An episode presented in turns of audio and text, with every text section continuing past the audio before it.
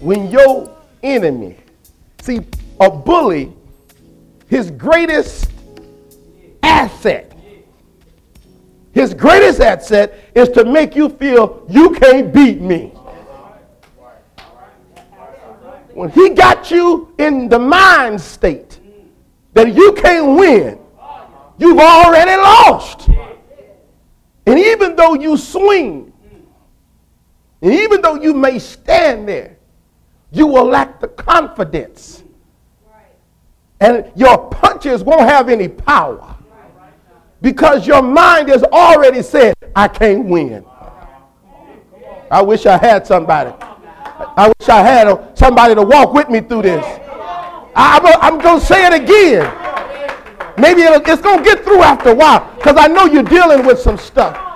But you have to understand the greatest thing that racism has done to us, and the greatest thing that Satan has done to those who are believers, uh-huh. is to make you feel I can't, you can't beat them. Right.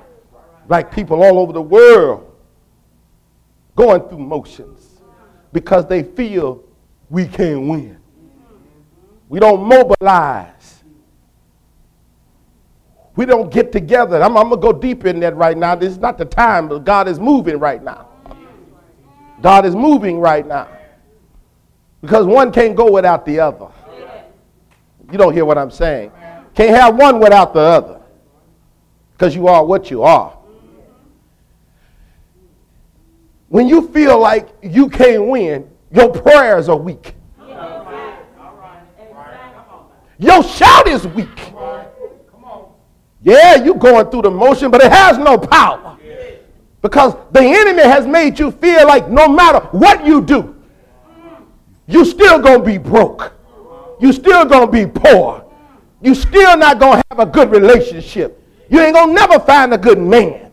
You're never to find a good woman. You're never to have a really good job. Oh, you wish, but you don't believe. Because if you believe, I'm to take a page from Marcus Garvey. He said the proof of the pudding is in the taste. He said, because if I believe, then I'm going to take something uh, and go to James when he said, listen to me here. He said, you can tell I got faith by my actions. My works will show that I believe what I say I believe. So if I believe I can win this thing, then I should be acting like somebody that's a winner that just hadn't crossed the finish line yet. Oh, y'all don't want no word. That means I'm going to cross the finish line, but I just ain't crossed it yet. But I still walk with a swagger. I still walk with my head held high. I still take care of my body. I still treat my mind right because I know one day I'm going to cross that finish line. You may have it up on me right now, but hold on. Jesus said the same thing. He said, You can destroy this temple. He said, But in three days, I'm here to tell you, God today is raising up some new temples. Y'all don't want no word. I said, Y'all don't want any word today. He said, You can destroy this temple, but in three days, he said, It's going to be raised up again. He said, And when it's raised up, he said, It's going to be raised up better than it was when before it went down. See, you've been down, but it's time for you to be raised up. You've been down, but it's time for you to get on up now and be the new temple that God called you to be. Oh, I wish I had some witnesses.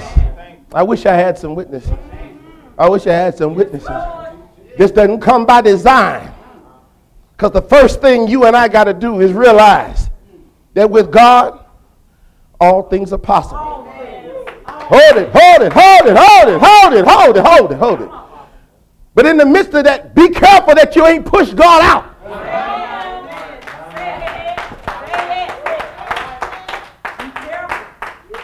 See, subconsciously, inadvertently, we push God out because we are practicing.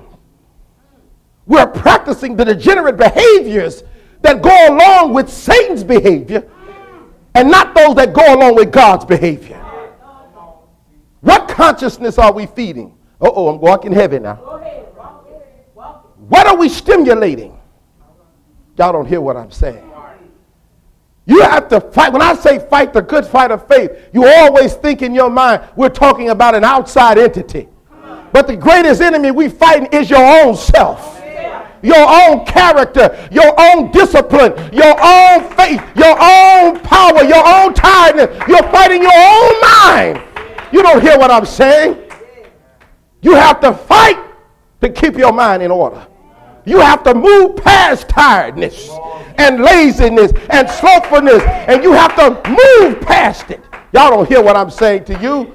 You have to resist the devil. When we say devil, you always thinking on the outside. But when we say devil, it's that spirit that tells you you don't have to read right now. It's that spirit that make you fall asleep when you come to the house of God. It's that spirit that won't let you lift your hands up when you know the spirit is saying lift your hands up. It's that spirit that says hold on to what little you got because he ain't talking about nothing. You need be reasonable, be wise. This is real talk. See, that's a spirit you got to fight. Yeah. That spirit that makes you want to gossip. The spirit that makes you want to tear down somebody. That spirit that makes you want to hate. That spirit that makes you want to discredit. That spirit that makes you suspicious. That spirit that makes you disloyal. See, that's the fight you got to fight. You always thinking it's some spirit in the sky. It's you.